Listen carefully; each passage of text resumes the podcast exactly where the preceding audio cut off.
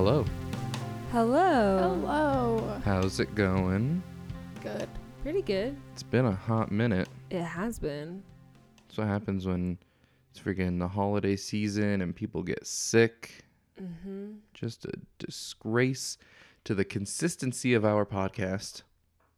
Yes. But here we are. We're back. and we're all mostly better. Mostly. I'm still pretty sick if I'm, not, I'm gonna be honest. That's fair. Yeah. Are you healthy, Sid? Uh, I have a headache a little bit, but other than that, Mm, I'm Par for the course. pretty good. Yeah. Yeah. Okay, great. Well, this is it, folks. No more preamble. No more delaying the moment. Hello and welcome to episode 50 of Oh, We. Watch Movies and Then Talk About Them. The only podcast on the internet where we watch a movie and then talk about it. There may be others where other people watch movies and then talk about them, but this is the only one where we do it. My name is Andrew Westonsko. I am the host of this here podcast, joined at my right hand in life and in all things by Becca. Hi. And to my left and Becca's right, due to the circular nature of our table, is Sid. Hey, How are you? pretty good. Good. Today, we will be discussing uh, George Miller's 2015 hit documentary film, Destroying the Patriarchy. Yes. Um, it's a documentary about a ragtag group of rebels who, one by one, take down the uh, overbearing old white men who are ruining their lives. Yes. So, yeah, it's pretty great. Very relevant. Yep. Um, I'm kidding, folks. It's not a documentary. But it'd be so cool if it was. Would it? It'd be really sad, though. It'd be like a huge loss of human life.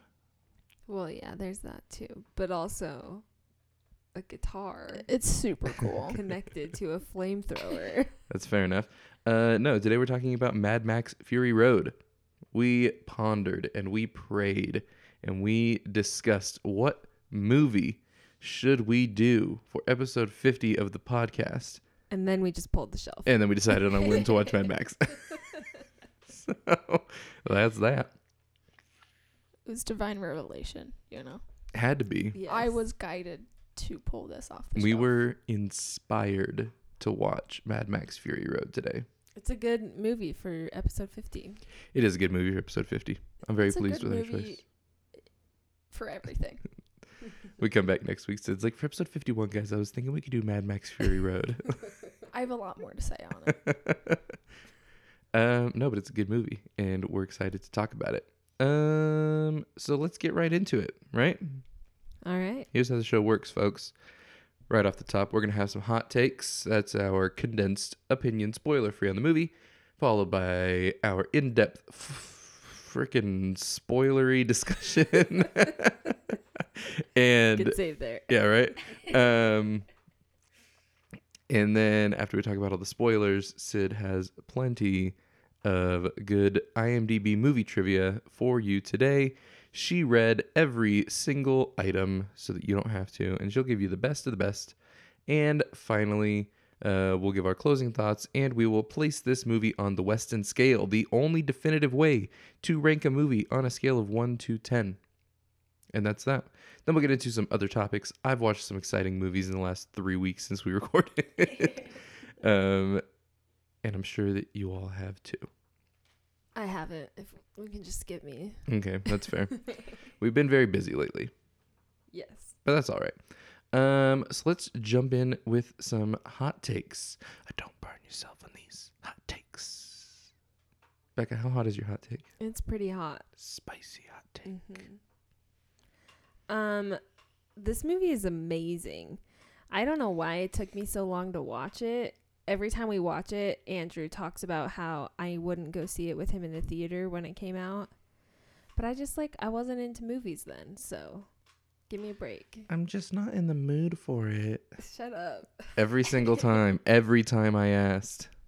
I don't even remember. That was so long ago. It's four years. Yeah, that's a long time. I don't remember everything I said 4 years ago. I remember this. Okay. anyway, this movie is amazing. I love just how like absurd all the characters are and they're just wacky and I think that's what makes it work so well is that like everybody is just so exaggerated um and I love of course the colors in this movie are just phenomenal and the action is amazing. Like there's not a lot that I can say I don't like about this movie. It's so easy to just like start watching it and get so engaged and so involved in it and then suddenly it's over and you don't really want it to be over because it's so good so that's my hot take i love it and i want to talk about it more Right on. Sid, how hot is your hot take? Mine's pretty darn hot. One would say as hot as the exhaust flames coming out of every car in this movie that hot. and all the explosions. double spicy hot take. it's pretty hot Um, okay, so I'm being 100% serious and not dramatic at all when I say this is probably the coolest movie ever made. um, it's just, I remember watching it for the first time and just like being blown away that it's just, it's so ridiculous and it, so much of it doesn't make sense, but in the world of it, everything makes sense. Um, like as soon as you get used to what you're actually thrown into and what you're watching, just you take everything as like, oh yeah, that's totally fine. Like you could totally just kick Tom Hardy and he's gonna flip up onto another car. of course that's gonna happen. Um yeah, I just ugh, it's so good. And I just um I just rewatched a video I watched a while ago about um like five brilliant moments in action movies. Um and they talked about uh the linear nature of the movie and how this is something that's kind of been bothering me lately where like in my film class we talked about um, just linear narrative. And like we kind of talked about it with logan where it just kind of feels like oh they run for a little bit the bad guys catch them they run for a little bit the bad guys catch them you know?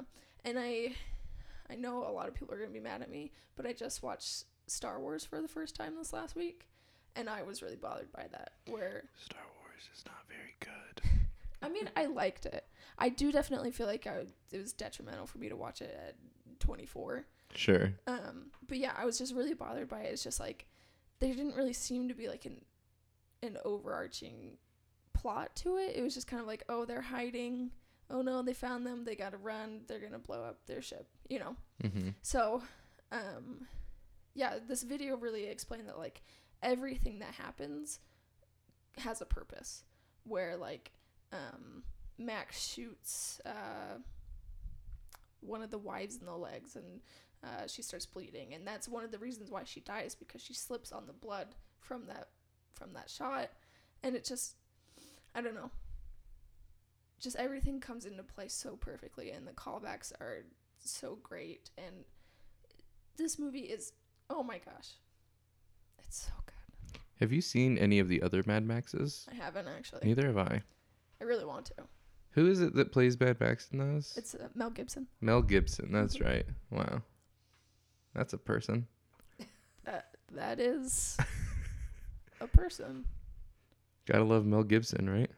do you remember? Do you remember a few years ago when he tried to be like, "Hey guys, let's forget that I'm like actually super anti-Semitic," and he made uh, what was that movie? Hacksaw Ridge. Hacksaw Ridge. Yeah. Also, remember when he was like super anti-Semitic, and then he directed a movie about the most famous Jewish person being crucified.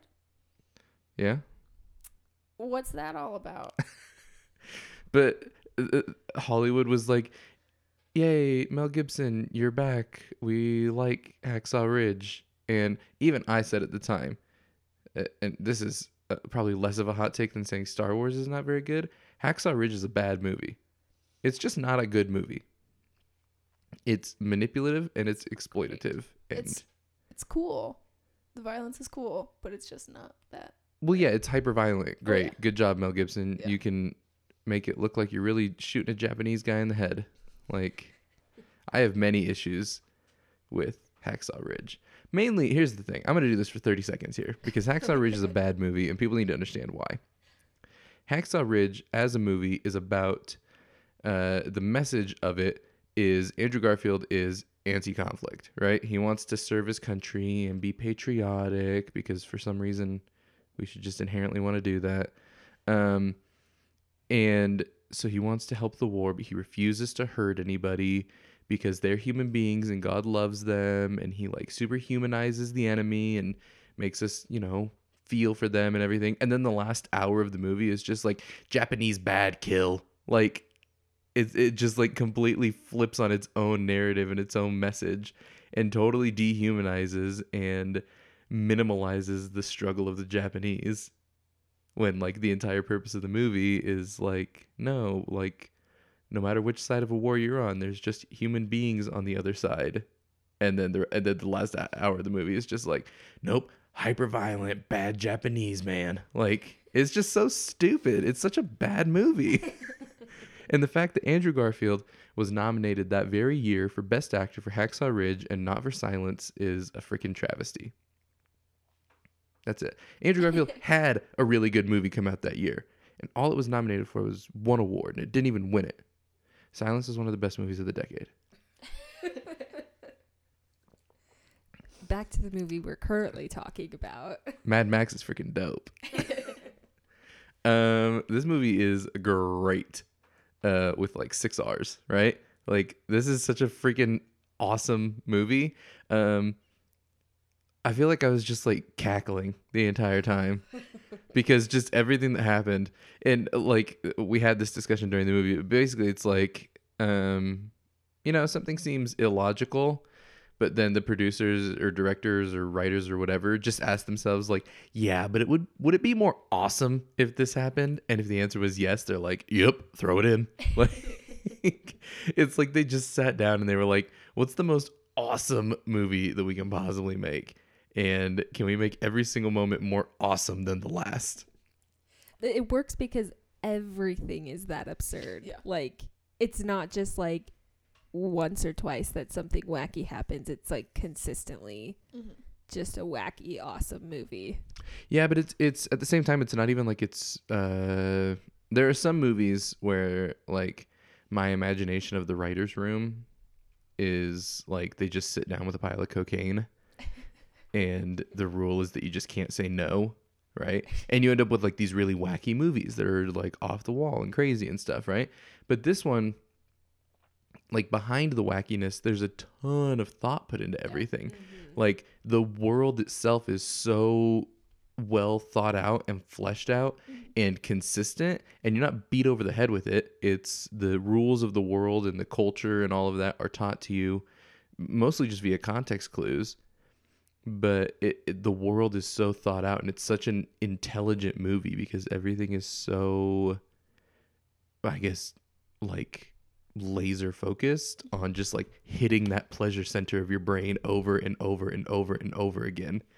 And they do that for two hours and it never stops being awesome.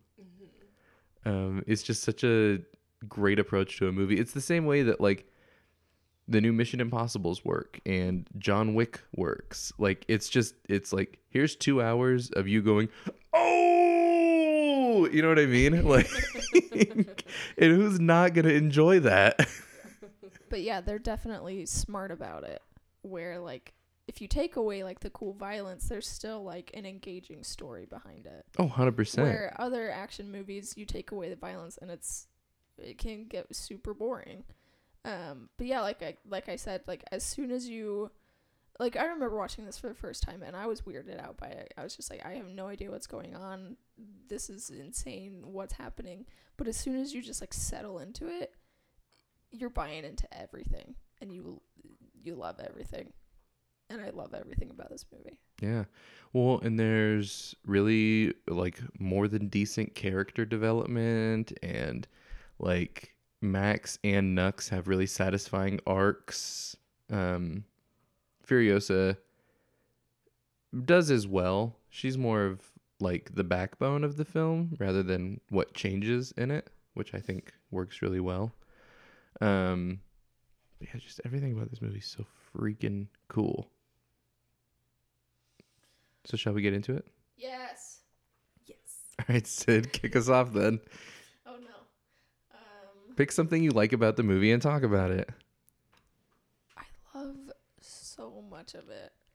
I think probably one of the things that we just kind of got to get out of the way, and one of the best part is just the practical effects Mm-hmm. and how so it's just so cool.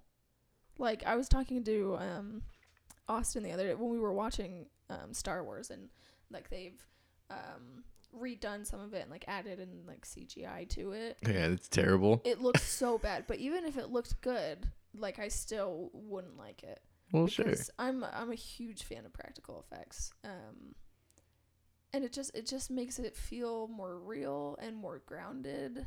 Um, it like it just adds an extra weight to the story where it's like this is actually happening. Like someone could actually get hurt. So if it's just a green screen, then it just feels like there's no danger in it, basically. Um, Well, and our eyes are perceptive enough to be able to tell the difference. Yeah. Like, you can have the best CGI in the world, but like, if you really flip a car, we're gonna be able to tell that you flipped a car. Mm-hmm. And like that kind of dedication to the effects just pays off so freaking heavily in this movie. Yeah. and like like I love Marvel movies, but they are very heavy-handed with the the CGI, and like not saying that I don't connect with them, but it just it doesn't feel like there's as much weight to the fight scenes. Especially, I mean, like of course in the in the big fight scenes, like with Thanos, it feels um scarier, but it's just nothing feels like it has any real consequences to it. Well, and I think that um, this has as much to do with the editing as it does the practical effects. Oh, yeah. And this film did win the Academy Award for Best Editing. Um, Did it? Yeah, it did. It won Oh. six Academy Awards. Six. Really? It's crazy. It won pretty much all the technical ones that year. So like sound design, uh, production design, makeup and hairstyling. Um, well deserved. It was nominated for 15. yeah, dude. That's insane. We're gonna have Jeez. it. We're gonna have a time where we're gonna go down the list and we're gonna say which Oscars it should have won that it didn't. Okay. Um, but here we go. So I think that, like I said, I think that has as much to do with the editing as it does the practical effects because there's so many of these like uh, just little tricks to make you feel the weight of all the impacts, whether it be like punches or the crashing of the cars, or and they do it so many times and it never stops being effective. Where they do that like super quick zoom on two things coming together. Like every time that two cars crash, they just like speed it's like they speed up the footage a little bit and you just like and they hit. And every time that there's a fist fight right? Especially the ones the one between furiosa and max is the one that i noticed it the most. Like every time that a hit lands the camera almost like pulses. And like hmm. you feel the hits Yeah. every single time. Everything feels weighty That's a cool observation. I noticed that looking back, but I didn't catch that. Yeah. So I think that it's a mixture of the practical effects and just the editing of it and how they string it all together. And the fact that like because the effects are practical, they're able to show so many of these uh, things from different angles, right? Yeah. And so we get a car flipping and it, you literally just go to a different camera. It's not like they had to re-render it from another angle. Like we literally have the exact same car crash just being filmed by a different camera and we can tell like the consistency even just subconsciously like we perceive that and the consistency serves to bring us further into the world of the film I think kind of going along with that, I think the sound editing is really great too. I mean, it was it won the award for it, um, but it like it doesn't feel like it's just some people in a studio just like slapping some things around in a microphone. It really feels like these people are getting just smacked in the face and just like beaten down, and it just everything just feels so real, and it really like it intensifies how awesome it is. And it also just like makes you really feel what's happening well and they do a lot of things to i feel like temper out some of the extreme wackiness Mhm. they do a lot of things where people behave like people so like I'm thinking of the when Nux gets off of Immortan Joe's car and onto the war rig, and the first thing he does is trip on his chain. Yeah. Like, yeah, you got a chain hanging from you. That Yeah. it's probably gonna happen. Yeah, that's gonna happen. Um, or like, you know, everybody's thirsty all the time, and um, tired. They need sleep every once in a while. yeah, like they do a lot to make the characters act like people, even as they're being just completely and totally ridiculous. And also, I, I was thinking during one of the one of the fight scenes in the one of the first sequences in the movie when Max is trying to escape all the um what are the The War Boys. war, war boys um and it's like all jumpy because they they took out like every third frame in that Oh, for real? Uh-huh, That's yeah. cool. yeah so they like it made it look like really frantic and um just disjointed and it's awesome and but i was thinking i was like if they tried to put that more in the movie i think it would have become obnoxious so i think they used really cool techniques but they use them sparingly so it's not just like overloading you the whole time because i think that would have been really detrimental That's interesting. Yeah. That's cool. Oh, I thought you were gonna say something more. Sorry, no. it's cool, and that's all. It is cool. this is a cool movie. It's such a cool movie. Um, but I think as well the balance that they have of when they decide to do the visual effects. I think of like the dust storm. Yeah.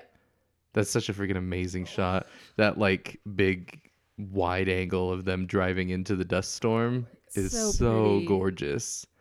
And like that shot at the end when Nux crashes the war rig and the freaking uh, steering wheel flies out and we go into the mouth of the steering wheel. Like that's so freaking cool. like it it's definitely pretty gimmicky Oh, for it- sure. but just kind of the way that the movie owns its absurdity you're just you're totally fine with it Yeah, any hundred other movie you're like that's so stupid but this one you're like that's the coolest thing i've ever seen in my entire life Yeah, absolutely. Yeah, that's like what makes it all work is that everything every single thing is extreme. And so it feels I mean, like we mentioned already, it still feels grounded, but like because everything's extreme, everything's acceptable. Yeah. Yeah. I don't know. And I, I, I kind of want to go back as well because I feel like so much of this ties into the screenplay and the world building that takes place in it. I think of things like when they get out there and they're like, oh, we're going to cross the salt for 160 days. And like, we're not told, but it's like, oh, the oceans have dried up. You know what I mean? And like, um, I don't know. That's the first example that's coming to my head. But like little things like that where, or even like the idea of like the weird religion of the war boys, like the mixing of uh, Valhalla and like writing in shiny and chrome and the witnessing and everything like that. Like none of that is explained to us. It just kind of happens and we we perceive as we into it. go. Yeah. yeah i think that's definitely the that can be the biggest turnoff for a lot of people is that they just don't explain anything and like they do in in subtle ways and through subtext but um I don't know. It's just it's so cool how they just throw you in and they like are pretty much like I like I don't care if you don't get it. Like even if you don't get it, it's still gonna be pretty awesome. Well, yeah, because that's the other thing is you can watch it and not get any of that, mm-hmm. and still just like you know be like totally rock hard the entire movie. Like, you know what I mean? Like, Yeah. because everything that's happening is just awesome. Like even this was probably my third or fourth time seeing it. I feel like I've somewhat of a grasp on like the underlying context of it, but even then like I don't know how it factors into the whole movie. Where like I'm still confused on like what Valhalla is and how does Immortan Joe play into it, but it's still it just adds a cool element to it. I think Valhalla is to them just like their version of heaven because Right. Nux says to the redhead, he's like, what does he say? Like, I should be feasting with the greats of our time and Yeah. stuff like that. I think it's just their version of heaven. Yeah, I mean, like I, I definitely understand some of it, but it's still kind of like, is this like something that Immortan Joe made up to like get them to kind Oh, of play more into Gotcha. him and what he wants, or is this like, uh, like does everyone believe in this? You know, like did Mhm. the just like people who live at the Citadel believe in it, or is it just the War Boys? Gotcha. Yeah, that's a good question. I don't know. I love how every piece of this movie feels like machinery, right? Like even the Citadel, it's like living, breathing. There's always gears cranking and um, chains moving, and then you get out there, and it's all you know. It's obviously it's all vehicles, and like everything is so mechanical. It's just a consistent design decision that I think really pays off. And even like people's clothing is all very mechanical. Like you, Mhm. there's not a lot of soft fabric except for what the wives are wearing. Yeah, there's the one guy who's got like the um, Parliament wig that's made out of bullets. Which is Yeah. amazing. like that's so cool, and it's yeah, it really just integrates that machines are like everything to these people, and like the people who don't have it are kind of like the people who aren't in power, like the people who just live at the Citadel or the wives. Like it Mhm. feels like the machine is like machine is power. Hey, that's a good point.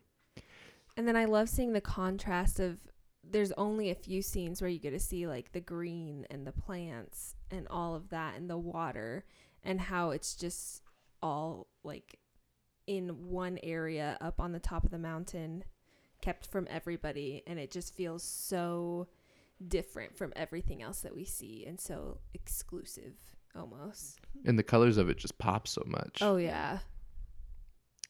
Uh, Bullet Wig Guy does give me my favorite moment of the entire movie, which is after he gets blind and he's shooting his guns in the air. I am the scales of justice.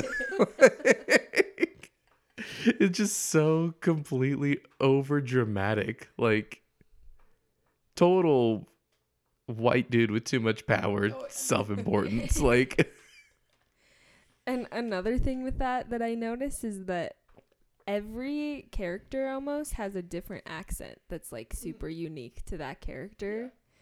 And I, it just makes it more dramatic and more out there because you can't place anyone. No one's from the same place. Yeah. Yeah, I was I picked up on that um this time. Where it's I mean kind of like uh oh, what's it? it's the Stalin one that came out last year. Death of Stalin. Yeah, that one where Such it's a just freaking like great movie. um people from all over the world just like shoved together. They're all supposed to be Russian, but they don't talk, they don't have accents or anything. Yeah, they all just use their regular accent. yeah and it like it just kind of you just take it as it is and this one you're like well like it doesn't really seem like people are like moving here from different places so it it kind of just doesn't make sense but it's also like you're just like okay that's how it is Death of Stalin is such a freaking treat of a movie. it is a Oh, really yeah. great movie But even like Max's accent is so.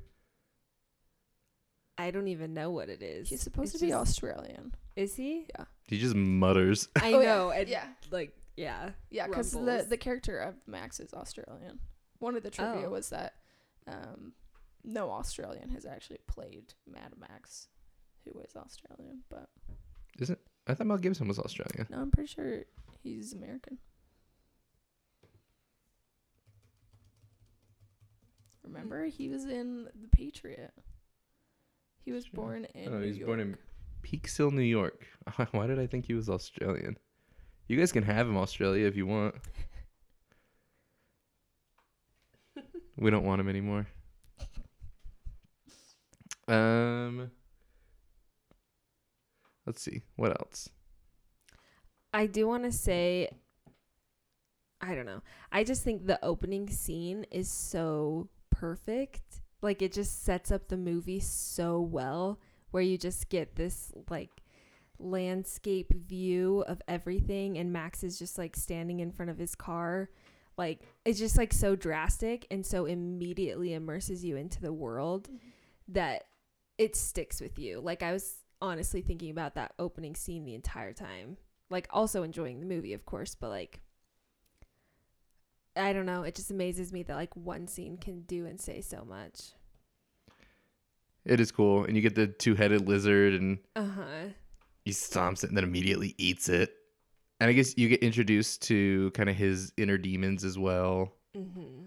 which kind of play and i like there's so much that this movie doesn't do that is so smart they don't have some big confessional scene where he sits down with Furiosa and he's like, "My wife and daughter, and they were killed by machines, and I promised to protect them, and now I'm sad because of it." like, Mm-hmm. and there's no like inkling of romance between him and Furiosa. Like this movie just it doesn't do so many things that it could do that would just distract from what it is, which is just again just two hours of you going, oh, like Like the emotional climax that we get is when he says, "My name is Max." Yeah. Like, right? Yeah. Well, because he's opening up a little bit. Well, but like to your point, like that feels like a big deal, you Yeah. know, because of this world and it's enough, you know, like we don't need him to open up because just him saying that Yeah. kind of says it. Yeah. Well, and even like I think just as much the way that he says, "I'm so sorry" when he like When he stabs her. when he stabs her Yeah. to save her life. Oh yeah. Yeah. just like that character moment for him of opening up. Yeah. And then he doesn't go on to like rule with her. Yeah. She goes up the elevator and he stays down and goes who knows where, even though it was his plan. Yeah. Mm-hmm. But I also think it like that's oh actually one of the things that I read in the trivia is that they intended for Max to go up there, but kind of through the movie, um, this was shot in sequence too. Um, Tom Hardy went to George Miller and just said like I don't think that Max would would go up there, and it just like it doesn't feel like his character would want that, and it makes sense for him to not go up there. Yeah, good guy Tom Hardy. What a guy. Can we talk about how much he looks like Channing Tatum in this movie? Kinda. He looks yeah. a lot like Channing Tatum in this movie, and I don't think they look that that alike. I think Hmm. he's he's hotter than Channing Tatum. Yeah. Well, sure, but not by much. Just more like the rugged handsome. Yeah. They both got like the nice lips too. We are just objectifying. wow. They're they're snacks. Both Channing Tatum and Tom Hardy are total stacks. All right, we all know They that. are. Um, let's see. What else do we want to talk about? Favorite moments. I talked about mine. I think my favorite moment, at least my favorite shot, is in like the last um the last chase where it's like it it like focuses on Max and then like the music like just goes away and then you see like the guys on the poles. Oh Start yeah, crossing. yeah. That is oh my gosh. That part I can't even explain how cool it is. And like, every time I watch it, I feel like I miss it. I always think it's in the first chase sequence, and then it's it's just there, and I'm like, oh my gosh. Like, let's just say if I were a boy, you could tell how excited I would be. it's so cool. Well, and it's amazing that they're able to introduce these elements like the polecats early on and mm-hmm. hold off on the really awesome stuff until the end. Yeah. Like it's like they made just a quantified list of how awesome each shot was, and that's how they decided to sequence the movie. Yeah. And I think kind of going back to the uh, the YouTube video that I watched prior to this, um, they talk about how in like some movies when it feels like they're all like there's one protagonist and all the bad guys are coming at them at once, but they're like just like taking turns fighting each other. Mm-hmm. That's not really how this feels. Like it feels like um like it makes sense for them to only be fighting like a few at a time and then they get rid of those guys and then there's another one to replace them. Yeah. And so like it kind of feels like yeah, they show the the pole guys early on, but they don't really get their shining moment until later. And it's just oh my gosh. it's So cool. So good. I don't think I can choose a, a like one favorite scene. I kind of just want to watch like back to back every like wide angle shot of anything that's happening. Like starting from the very beginning to any time it shows like the whole war party driving to the dust storm to just like every place that they go it's just like so pretty and I don't know every every single time it had one of those shots it just like really set the stage well so I want to see just like all of them back to back like the whole movie in 2 minutes. I mean, I'm sure that, that there's probably somebody who's done that out there. Yeah. It's probably, Probably. a compilation. You know what I want to see? There's a black and chrome version of this movie. That sounds amazing. that I would like to see. I think that would be cool. This is like the one movie where, like, if I had the chance to watch any movie in IMAX again, this would be it. Because I never even got to see this in theaters. Same. Ugh. Stop blaming me. I didn't know how cool it was gonna be. I can still blame you for your ignorance. no, Watch me. I'm doing it right now.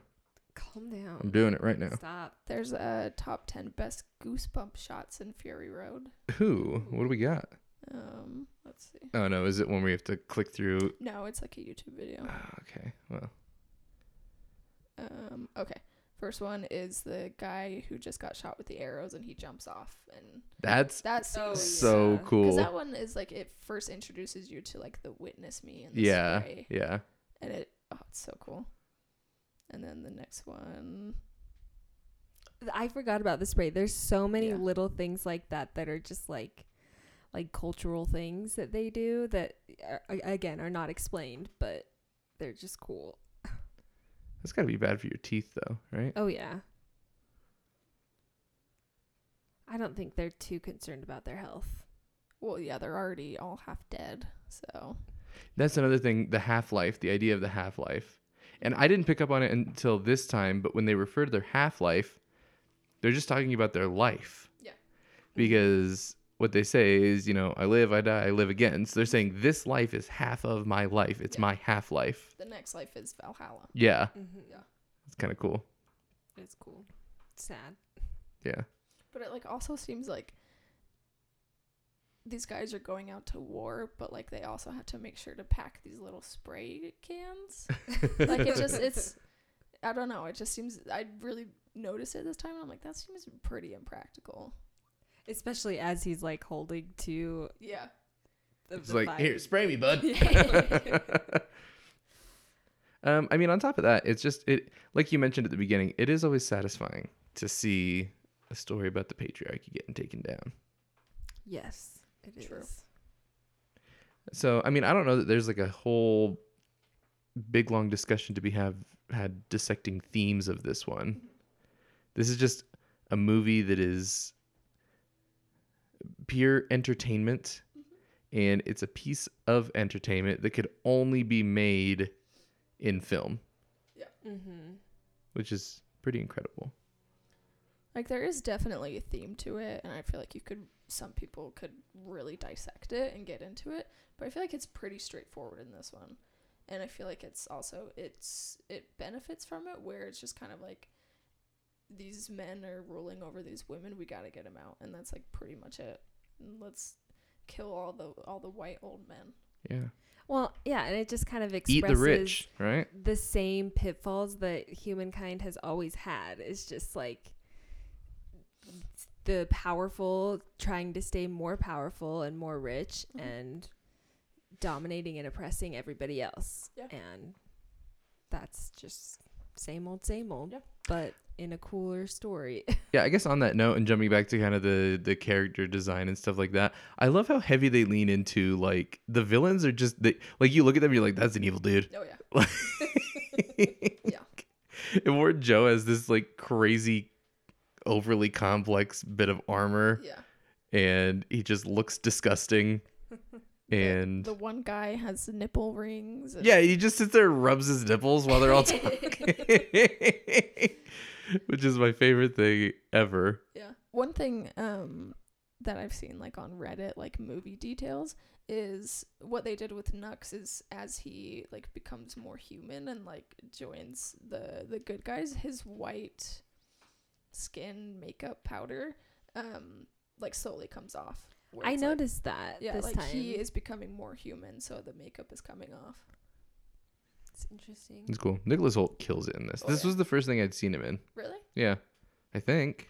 He was in like the X Men movies and Oh, really? yeah, like the not the original X Men, but Sure. the like, origin ones. Who does is is he Beast? Beast, yeah. That's right. Yeah. Oh, that's a lie. I had seen Warm Bodies. I just forgot that I had seen it.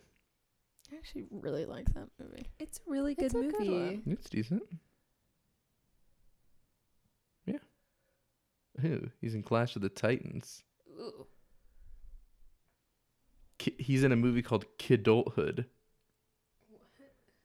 A day in the life of a group of troubled 15 year olds growing up in West London. Kidulthood. Wow, amazing name. So creative. Jeez. All I right. remember watching a trailer for this one movie or TV show, and it was about the FBI. And then, like at the end, they like gave the title, and it was FBI. And I was like, "Wow, that's so creative. Where did you think they came up with that name? I thought it was amazing." Hey guys, we're gonna make a movie about the FBI. Wow, what's it gonna be called? Hold on, hold on. Listen to this. FBI. Yeah, let's go. So stupid. um. Okay, let's talk about the Academy Awards here, because this movie was nominated for a very good chunk of them,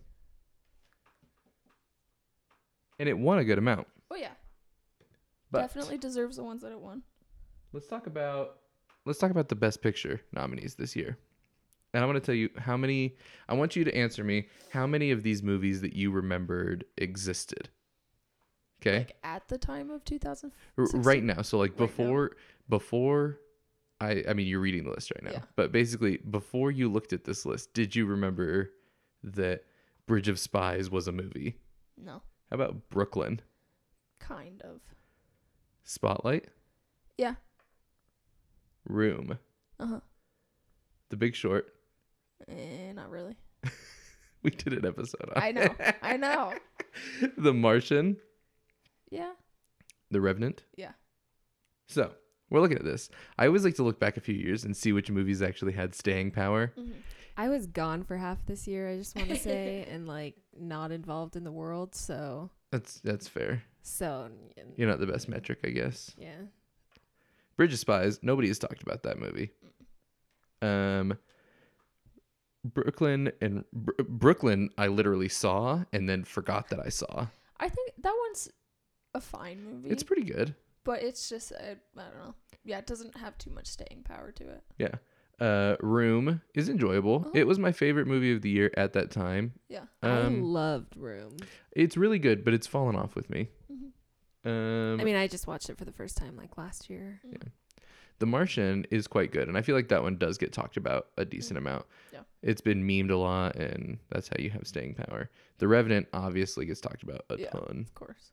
The Big Short, win or not the Big Short, Spotlight, winner of Best Picture. That's one that I feel like hasn't had a lot of staying power, which is sad because it is a really good movie It is very good. and it's an important story to tell. But I guess my point is that out of all of these, I think Mad Max and The Revenant have had the most staying power. People are talking about Mad Max all the time yeah. And how freaking amazing it is.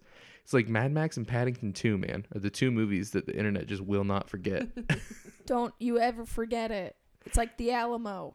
right? But Don't no- forget. But like, have you noticed that on Reddit specifically? Like, it's all just it, Mad Max and Paddington 2 are in like every other thread on our movies. Me and Austin had an argument the other day about because he doesn't have any 10 out of 10s.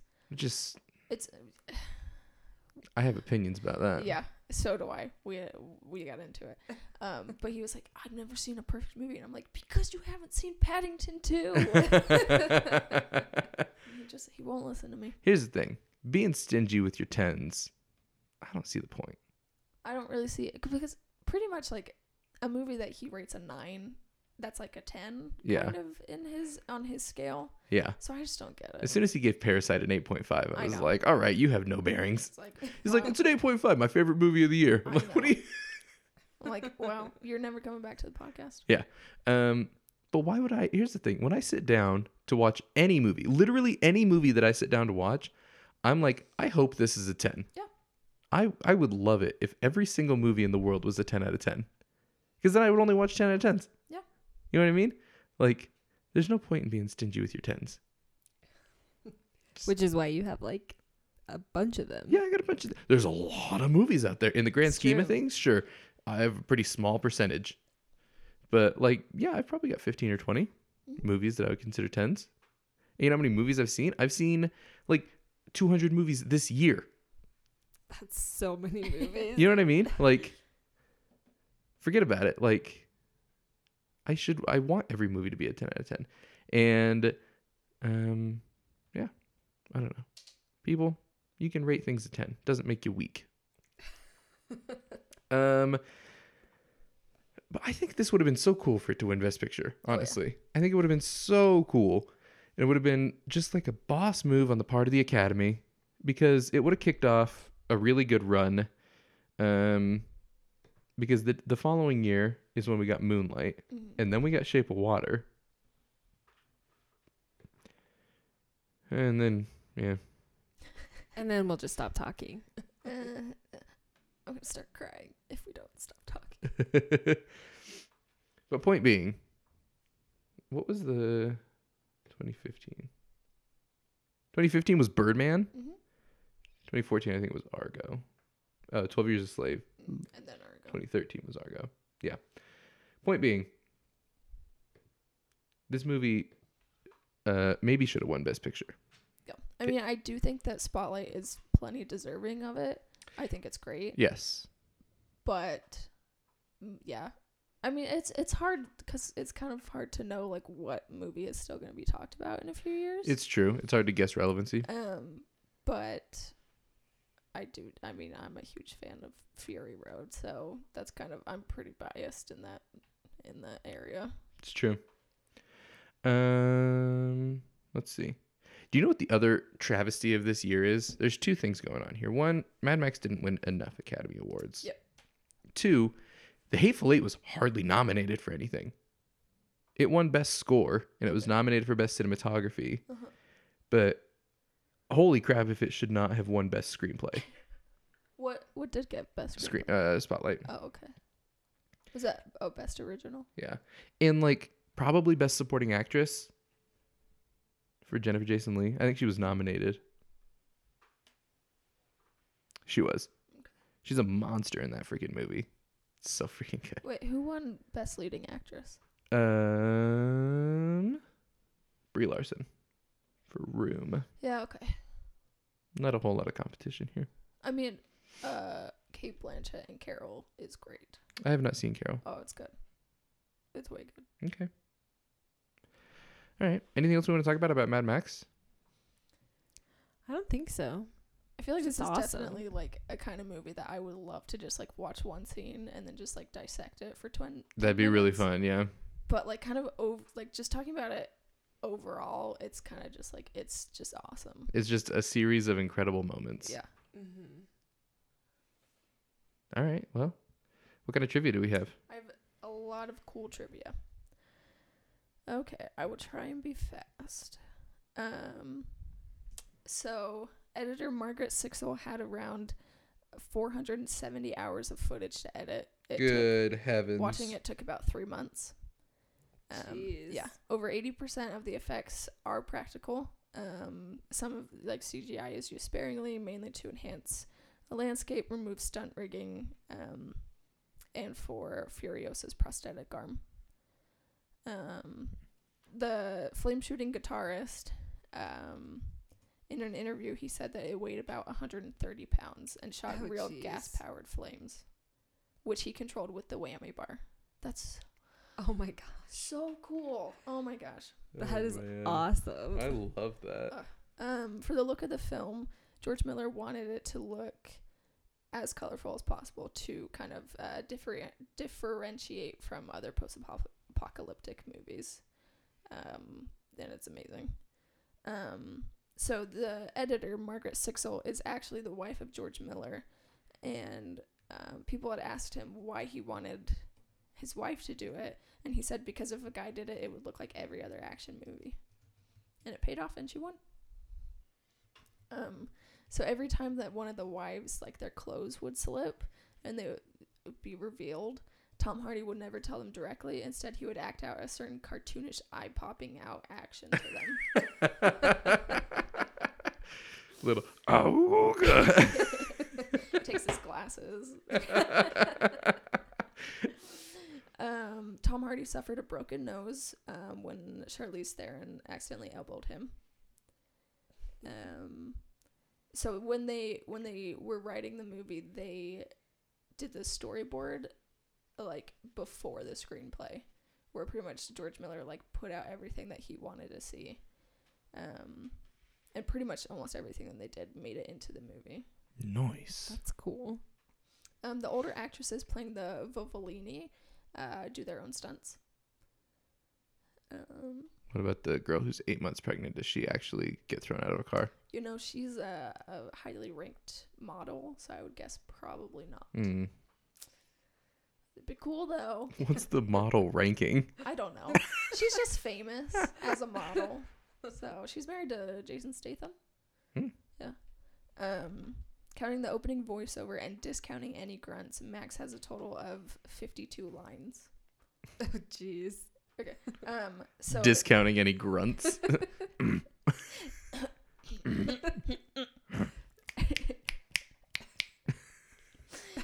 um, okay, so after this movie came out, a bunch of like color mist cake decorating stuff on Amazon started getting new reviews.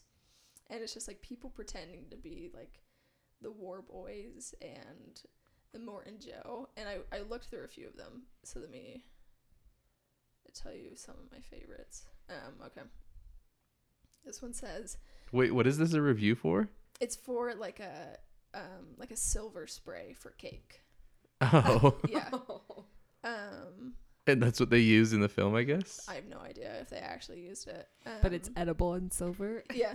Uh, so one of them is do not, my friends, become addicted to Wilton's silver color mist two pack. It will take hold of you and you will resent its absence. and then this one, the product works exactly as I wanted it to. It was a little drying on the skin due to the ethanol and propellants, but not so much that it will distract you from attaining glory. and then this one, pros, shiny chrome, cons, may not guarantee entrance to Valhalla. Um, let's see. Oh, so all of the night scenes were filmed in bright daylight, deliberately overexposed and color manipulated.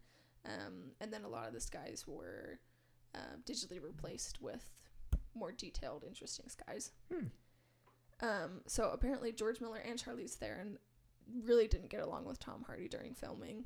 Um, said that he was difficult to work with, but he publicly apologized at the Cannes film premiere. So you know, he's got his ups and downs, but we still Good guy, Tom Hardy. Um, okay, so on location, the stunt double for Charlize Theron and the stunt double for Tom Hardy met and fell in love, which is beautiful. That is beautiful. And um, okay, the actress Riley Keough, uh, who played Capable, the one with the red hair, she met her future husband, who was also a stuntman on the movie. Hmm. So wow, Fury Road bringing people together. Just another uh, notch in its belt there. Um, writer and feminist uh, Eve Ensler uh, was consulted to enhance the portrayal of female characters, which I thought was really smart of them and really awesome. Yeah. Um, Tom Hardy had a dog as a kid named Max that he named after Mad Max, and then obviously he became Mad Max himself. Wait, really? He played Mad Max? Yeah, you didn't know that? Wow, that's crazy. I think you need to rewatch the movie. You missed a few things. Must. Um, so for Max's backstory, um, he actually lost his family when they were killed in the midst of the chaos of a nuclear attack. Hmm. Um, so filming lasted 120 days, and the film runs 113 hours. So pretty much you could say that about one day equals one minute of the movie.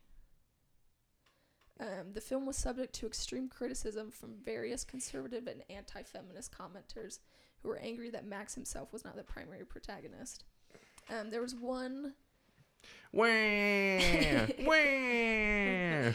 there was one um, kind of panel that I saw where one guy was asking Tom Hardy, and he was like, "At any point, did you just like wonder to yourself, like, why is this all about women? Why am I not more central to the to the movie?" And Tom Hardy was just like, "No," and then that was it. No, like it's it's a movie with my name on it, but it's not about me. I thought it was great. That's some that's some next level re going on there. Jeez, little whiny babies. Uh, with the exception of Max and Nux, all of the f- male characters are villains. Conversely, all the female characters are good.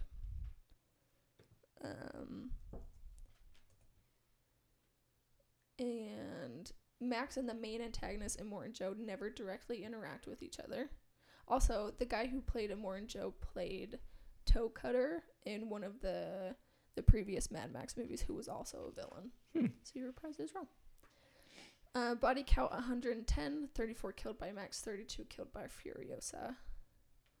And yeah, so as I was saying before we recorded this, the character of Valkyrie, the one who's like up in the tower, um, she was supposed to live, but she became pregnant during production, so she had to leave. So they just killed off her character. Um, unfortunately, they have announced. Fortunately, they have announced a sequel to this, but unfortunately, Charlize Theron will not be in it. It will be focusing on Max. Great. All you whiny crybabies can get your movie then. and that is some of the best trivia I have. For That you was some good trivia. That That was, was really good trivia. Some really good trivia for this one because this is a really good movie. All right. Let's close it out. Becca? All right. Um, I don't know that I have a lot more to say about the movie. I think it's just amazing. And I think it does what it's trying to do really perfectly. Um, that being said, I don't think this is a perfect movie for me because I think because maybe it lacks some of the well, I mean it lacks that like it factor for me, I think. But it's not as meaningful as some of my other 10s. It's just an awesome movie. So I'm going to give it a 9 out of 10. Okay. Um. Yeah, I don't have really too much else to say unless I just went through the entire movie and just said what's awesome. Um. But I don't know. I don't feel like this is too much of a surprise. But this movie's a ten out of ten for me. I knew that. Yeah, this movie's great. Um, oops, I'm not. I almost typed out my thing before I said it. I can't give you guys a hint. Um, yeah, this movie's great. I love it. Um, I agree. Uh, with both of you in a way. Um, in that it is fantastic. I don't think there's anything I would change about it. Um, but I also don't think that it's quite a ten for me. Um, just looking at some of my other tens, right? You got your your Black Swans, you got your Blade Runners, her, Tree of Life. And I'm like, you know what? I'm just not sure if it if it hits that level. So, for me it's a 9.5. Which lands me square in the middle of you two, which means 9.5. That puts it in league with such films as Midsummer and There Will Be Blood. That's very fitting That is. Why is that fitting? Just because it's on the same level as those movies. Oh, right. Okay. I thought you meant like some sort of poetic justice or something like no, that. It's it's like, how are those movies related at all? No, it just it sounds just- right. they're They're all movies. the same level of awesomeness. yeah. Okay, great. Um Yeah. Other topics. What you been watching? You said you don't have anything, right, Becca? I did remember that we went and saw Jojo Rabbit. We did go and see Jojo Rabbit. That's the only one that I've watched in the last couple weeks. What are your thoughts on I it? I loved it. Oh, I know. I guess there are a couple. Of, we've watched some movies. Yeah, we have. I forgot. I really, really, really enjoyed Jojo Rabbit. It's so good. Andrew pointed out after we watched it that it has a very Wes Anderson feel to it, Mhm. which I just like. I guess I picked up on it because I loved it and I love Wes Anderson, but like I didn't connect the dots until he mentioned it. Yeah. Um, and then we went on a Wes Anderson kick after that. It's true. um yeah, I I did quite enjoy Jojo Rabbit. Um that was really my only issue with it was about halfway through I realized that um it really very heavily reminded me of Moonrise Kingdom hmm and that was just a it was just a little bit distracting for me was all. Yeah, I can see that. Um, but I thought everybody did a fantastic job, and I think uh, probably the biggest part is the final shot. I'm not going to spoil it for anybody, but the final shot of that of Jojo Rabbit is like intensely Wes Anderson. Yeah. Um, in the way that it's composed and the way that the character is behaving, like it's just a very, very, very Wes Anderson shot. And so I ended the movie with that taste in my mouth of like, oh, this reminds me of Wes Anderson. And then the themes of it and the way that the story is constructed remind me a lot of the way that it's done in Moonrise Kingdom.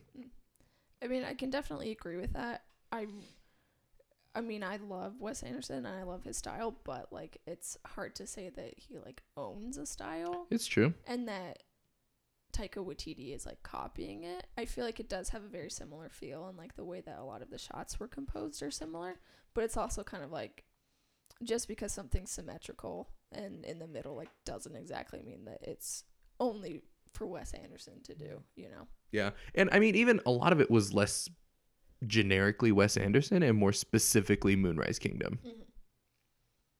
So, I mean, it is kind of like a similar story of like two kids and hmm trying to figure out the crazy world that they're in. yeah. And like that contrasting, like, kid world versus adult world where the adult themes become more and more relevant to the kids as the movie Yeah. moves on and the adults learn from the children and like all that kind of stuff it's a very good movie for sure don't let if you haven't seen it don't let my opinion take away from Yeah. you It after Andrew pointed that out to me, it just made me love it more because I love Moonrise Kingdom. So I was like, all right, and that's totally fair I like it more now. um let's see we watched uh dazed and confused Ooh, what'd you think? it's quite good it's very it's very linklater like Uh-huh. not a lot happens Yeah. but it's really fun to watch it happen Okay. um watch the hateful 8 Mhm.